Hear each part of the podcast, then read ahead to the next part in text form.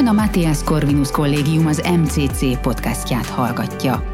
Tudjon meg rólunk többet az mcc.hu honlapunkon, Facebook, Instagram és Twitter csatornáinkon, valamint olvassa professzoraink, külső szerzőink és diákjaink írásait korvinák.hu tudásbázisunkon. Köszöntöm az MCC podcast hallgatóit, Genda Noémi vagyok. Sokunk kedvelt hobbija az utazás és a távoli országokba való repülés, ez azonban járhat sajnos környezetkárosító hatásokkal is. Van azonban egy olyan formája a világjárásnak, amit bűntudat nélkül élvezhetünk, mégpedig az ökoturizmus. Hogy mit is jelent ez pontosan, miért fontos napjainkban, és milyen lehetőségeink vannak, erről mesél ma nekünk dr. Kövér László, az MCC KP vezető oktatója. Köszöntelek a stúdióban. Köszöntöm én is hallgatókat. Amikor arról beszélnek a kutatók, hogy a turisztikai iparág milyen nagy ökológiai lábnyomot hagy, és mekkora mértékű a károsanyag kibocsátása, akkor pontosan mire kell gondolni, mely tevékenységek okozzák leginkább a problémát? Csak a repülés? A repülés az egy elég jelentős karbonlábnyomot jelentett, most ugye köszönhetően a Covid-nak, illetve a háborúnak, illetve a gazdasági válságnak azért elég jelentősen visszaszorulóba van ez. Gondoltunk esetleg arra is, hogy a repülőjegyek ára is elég rendesen elszállt. Illetve ezek mellett természetesen egyéb más. A turizmus az egy irdatlan óriási nagy biznisz. Megint visszamennék a Covid előtti időszakra, talán ilyen 2018-ban több mint 1,5 milliárd nemzetközi beutazás volt világszinten. Ugye mondanom se kell, hogy önmagában az utazás, illetve a multiplikátor hatásoknak köszönhetően szállás, étkezés programok, ez irdatlan pénztömeget jelent, tehát óriási nagy biznisz, és ezen belül az ökoturizmus is azt kell látni, hogy az elmúlt évtizedekben folyamatosan nőtt ennek a igénye erre az utazási formára. Még esetleg annyit hozzátennék a mondani valóhoz, hogy ugye említetted azt, hogy az ökoturizmus, vagy más néven szelíd turizmus, fenntartható turizmus, az sem feltétlenül teljesen zöld. Ugye, mint mindent, itt is nagyon-nagyon fontos a bepumpált pénz ebbe az üzletágba, de szokás azt mondani, hogy aki a legkörnyezettudatosabb akar lenni, az nem utazik, vagyis pontosabban csak a lakóhelye környékén. Az ökoturizmus ugyanazt jelenti, mint mondjuk a klímabarát vagy karbonsemleges turizmus? Magának a fogalomnak megvan a sztoria, akár esetleg visszanyúlhatunk egészen a modern környezetvédelemnek a gyökeréhez, a Rachel Carson Néma Tavasz című könyvéhez, az abból következő nemzetközi média visszhangnak, a nemzetközi egyezményekre, az 1968-as Apollo 8-ról lefényképezett föld felkelte, az Earthrise, de a Dalai Láma is ekkoriban mondta, hogy a Földnek igenis megvannak a véges forrásai, illetve utánt ENSZ főtitkár 69-ben szintén eléggé vészjósló harangokat kongatott, amelynek köszönhetően például 72-ben a Stockholmi konferenciát megrendezték, ugye június 5-én kezdődött ez a környezetvédelmi világnap. Látni kell, hogy a ökoturizmusnak a fogalma az folyamatosan változott. Igazából napjainkban azt úgy lehetne megfogalmazni, hogy egy felelősségteljes utazási mód, amely természeti erőforrásokon alapul, értsük természeti értékeken, természeti látványosságokon, illetve természeti kultúrákon. Ez nagyon fontos, hogy az embert ebből sem szabad kifelejteni. Tesszük ezt mindezt úgy, hogy van egy bizonyos értékrendünk, és nagyon fontos ugyancsak megint hangsúlyozni a pénzt, tehát hogy a helyi közösségnek, a helyi kultúrának pénze származik ebből, amelyből úgymond ezt a úgynevezett fenntarthatóság eszméjét meg lehet valósítani. Számomra az egy új információ volt, hogy már 2002-ben az ENSZ az évet az ökoturizmus nemzetközi évének nyilvánította. Azt gondoltam volna, hogy ez egy fiatalabb kezdeményezés, hiszen mostanában váltak igazán divatossá a zöld törekvések. Pontosan mikor alakult ki az ökoturizmus, vagy mikor vált bárki számára igénybe vehetővé ez az iparág? Itt is visszamehetünk az időben, mondjuk így a 20. század elejére, amikor úgynevezett ilyen gentle turizmus, szelíd turizmus látott napvilágot. Nevezik ezt még úgynevezett social hikingnek is, elsősorban a nyugati fejlett világot tekintve, amikor az emberek természetjárásba kezdtek, akár kerékpárral mentek, korabeli képeken lehet látni, hogy demizsonnal isszák a bort, porcelán étkészletet vittek magukkal, majd pedig ugye folyamatosan ennek növekedett az igénye. Hát napjainkban azt lehet látni, hogy nagyon sokan megunták már az ilyen hagyományos turizmus, nem elégítik ki őket. Hagyományos turizmusra egy szép példa az úgynevezett 3S-es turizmus, a Sea Sand Sun, amikor az ember elutazik valamely tengerparti részre, és ott egy reszortba, ugye ultra, all-inclusive ellátásba részt vesz, és igazából hát nem csinál semmit, csak eszik, pihen, napozik. Azt kell látni, hogy nagyon sokakban felmerült az igény arra, hogy többet is lássanak. Egyre erősebb és tudatosabb a környezet, illetve a természetnek a szeretete, a tisztelete, és egyre többen szeretik egy kicsit elhagyni a komfortzónájukat, mind fizikálisan, mind pszichikálisan, illetve kíváncsiak tényleg az autentikus természeti értékekre, illetve megint hangsúlyozom különböző kultúrákra. Tehát azt lehet mondani, hogy az ökoturizmus az még, hát hogyha hazánkat nézzük, talán még azt lehet mondani, hogy gyermekcipőbe jár, egyre jobban fejlődik, egyre nagyobb rá az igény. Ugye mindezt a turizmusban a GDP is mutatja, tehát hogy az ökoturizmusnak a részesedését értem. Nagyon-nagyon nagy segítséget nyújtott ebbe a különböző természetvédelmi projektek, a különböző kultúrtörténeti projektek, amelyekbe ugye a különböző érdeklődő turisták azok ugyancsak anyagi forrás jelentettek, amelyek segíthettek különböző kultúrák, illetve természeti értékek, élőhelyek fenntartását. És hát továbbiakban, hogyha egy kicsit hazánkra fókuszálunk, lehet gondolni különböző uniós pénzekre, infrastruktúrának a fejlesztésére, és itt ilyen soft ökoturisztikai formákra is lehet gondolni, mint például bicikliutak, vagy akár különböző menedékházaknak a felújítása, kiépítése, turistautaknak a létrehozása. Hogyha hazánknál vagyunk és az ökoturizmust nézzük, akkor lehet gondolni esetleg a Magyar Természetbarátok, jelenleg Magyar Természetjárók Szövetségére, egy több mint 160 éves szervezetről beszélünk, és hát, hogy mondjuk egy MCC-s vonatkozását is ennek a történetnek, 1938-ban, tehát Szent István halálának 900. évfordulójára hozták létre az úgynevezett István túraútvonalat, Csolnaki Jenő nevéhez kötődik egyéb iránt, ugye nemrégiben kapta meg a Réphülöpi kikötő, illetve Vizitábor az ő nevét, és végül ebből alakult ki, hogy az országos kék túra. Tehát Magyarországon ez egy sarokpont volt, későbbiekben ugye a nemzeti parkoknak a létrejövetele nagyon fontos szerepet játszanak a különböző ökoturisztikai lehetőségekbe, illetve a civil szervezetek is mindenféleképpen említendőek. Egyébként nem kell attól tartani, hogyha mondjuk az ökoturizmus népszerűbbé válik, akkor pont, hogy ezek a védett természeti kincseink válnak a tömegturizmus célpontjává? Pontosan, fején találtad a szöget. Azt kell látni, hogy maga a turizmus, de ezen belül az ökoturizmus is hatalmas nagy veszélyt jelent a természeti, illetve kulturális értékekre, ugyanis egyre jobban, ami egy nagyon-nagyon mozgató rugó, az az, hogy divattá kezd válni, hogy eljussunk akkor én is ide-oda. Mondom se kell, hogy egy mozgató rugó, illetve egy motorja ennek napjainkban az különböző social médiák, különösen, hogyha celebek, ismertebb személyek, amelyeket emberek sokan követnek, posztolnak valami különleges helyről, akkor onnantól kezdve mindenki oda akar menni. Tehát azt lehet látni, hogy az ökoturizmus esetében is számos példa van már a tömegturizmusra. Mondok egy egyszerű és egy ilyen sarokpontot, például a Mount Everestnek a megmászása, hogyha beírjuk különböző keresőkbe, hogy Mount Everest, Summit, Peak, tehát csúcsnap, akkor nagyon-nagyon visszataszító képeket lehet látni, hogy sorban állnak ugye a hegymászók, hogy feljussanak a csúcsra. de ugyanígy egyéb más védett területek is veszélyben lehetnek, vagy például nagyon szép tengerpartok, Albániában Ksamil tengerpart szintén ilyen social media megjelenés miatt kezdett megromlani, mármint úgy, hogy tömegturizmussá válni, de itt lehet gondolni akár a kambodzsai Angkor Watnak a napfelkeltéről, hogy nem kapja már meg azt az élményt az odalátogató, mint korábban, sőt, nagyon-nagyon negatív tapasztalatokat is szerezhet így.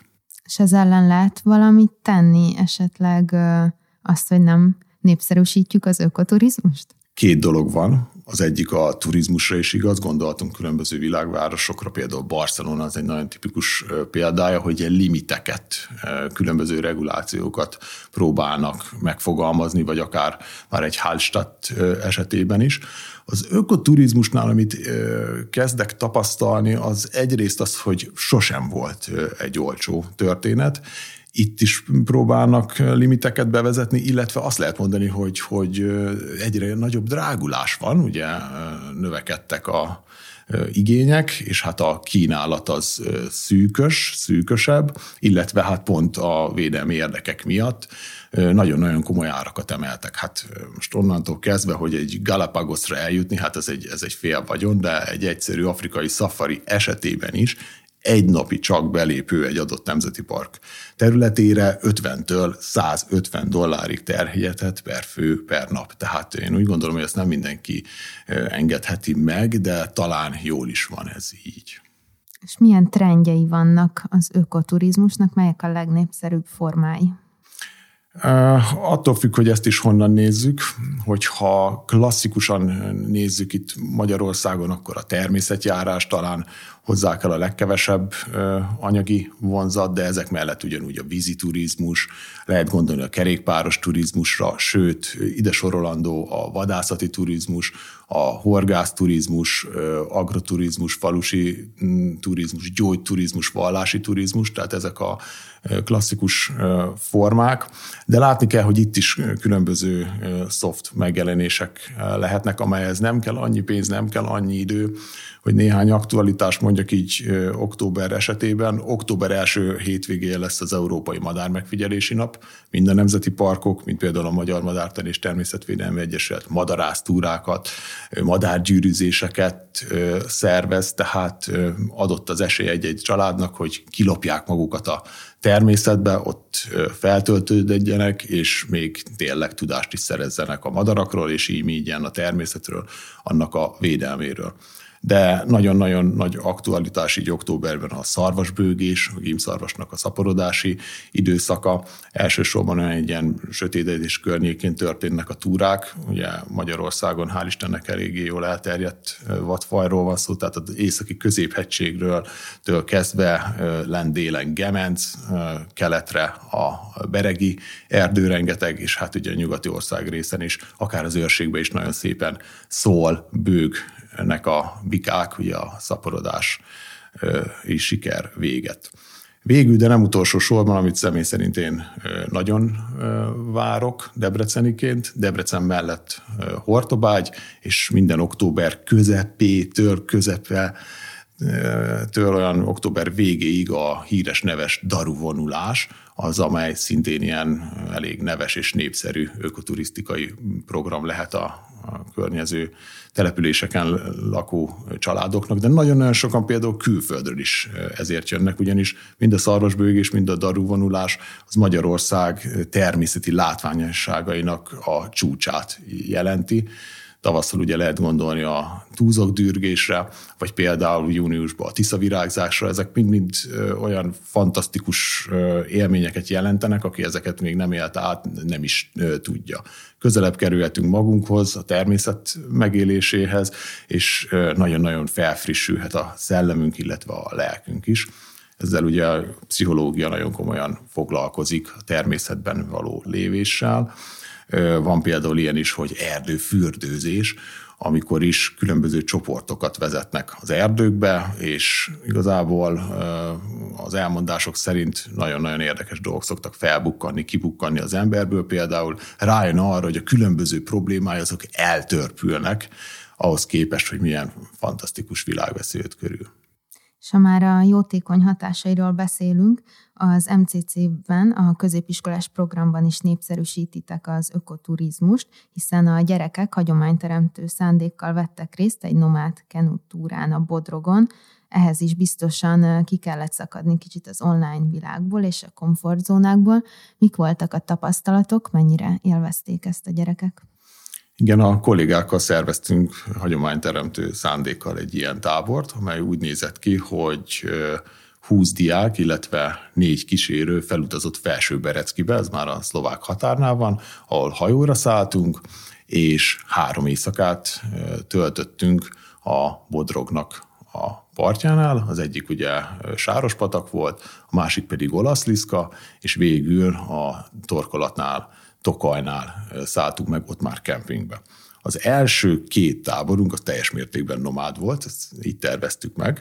Vezetőnk volt méghozzá egy természetvédelmi őr, aki mutatta utunkat, kicsit beavatott minket az evezés világába, és természetesen ugye gyakorlati tanácsokkal látott el, hogy hol legyen a táborhelyünk. Vittünk magunkkal sátrat, vittünk magunkkal bográcsot, tehát saját magunk építettük úgymond lakunkat, illetve készítettük el ebédünket, vacsoránkat, reggelinket, és hát egészen fantasztikus élmény volt még így számomra is, de a gyerekek arcáról az minden leolvasható volt, azzal kapcsolatban, hogy igazából bennünk van a természet, illetve a természet iránti szeretet. Ez abban bizonyosodott meg, hogy mi megérkeztünk, ugye vezetők, és azt láttuk, hogy a gyerekek saját maguk teszik a dolgokat. Elkezdték gyűjteni a fát, rakták a tüzet, voltak felelősök a vízért, az étel elkészítéséért.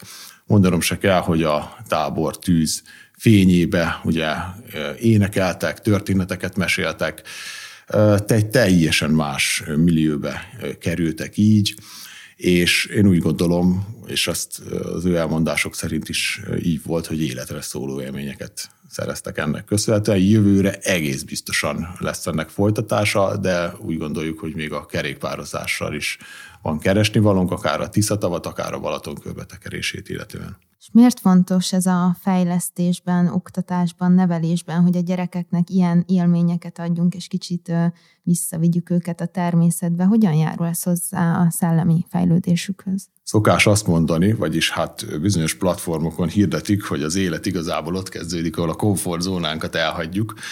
Hát a különböző social médiákban sok esetben ugye itt ilyen nagyon magas hegyi jeges viszonyok vannak, ahol hágóvassal és csákánnyal küzd felfele egy adott úriember, nem kell ehhez 6-7-8 ezer méteres hegyekhez eljutni, nem elég például egy ilyen kenutúrára is, mert itt bizony, hát ugye mondanom se kell, hogy elég rendesen el lett hagyva az ő esetükbe a komfortzóna, ugye gondolván arra, hogy egyáltalán maga az alvás, meg az, hogy nem a csapból folyt a víz, sőt ugye a vécézés is alternatív módon volt megoldva, ezek mind-mind teljesen új volt a diákok számára, és ahogy korábban én az erdőfürdőzésnél is mondtam, egy teljesen más dimenzióba kerül az ember, ami esetlegesen a déli rutinunkba, ebbe a felgyorsult életbe teljesen megszokott, hogy kinyitom a csapot, vagy elmegyek a mosdóba, vagy éppen leheveredek az ágyamra, az itt nem feltétlenül így történik.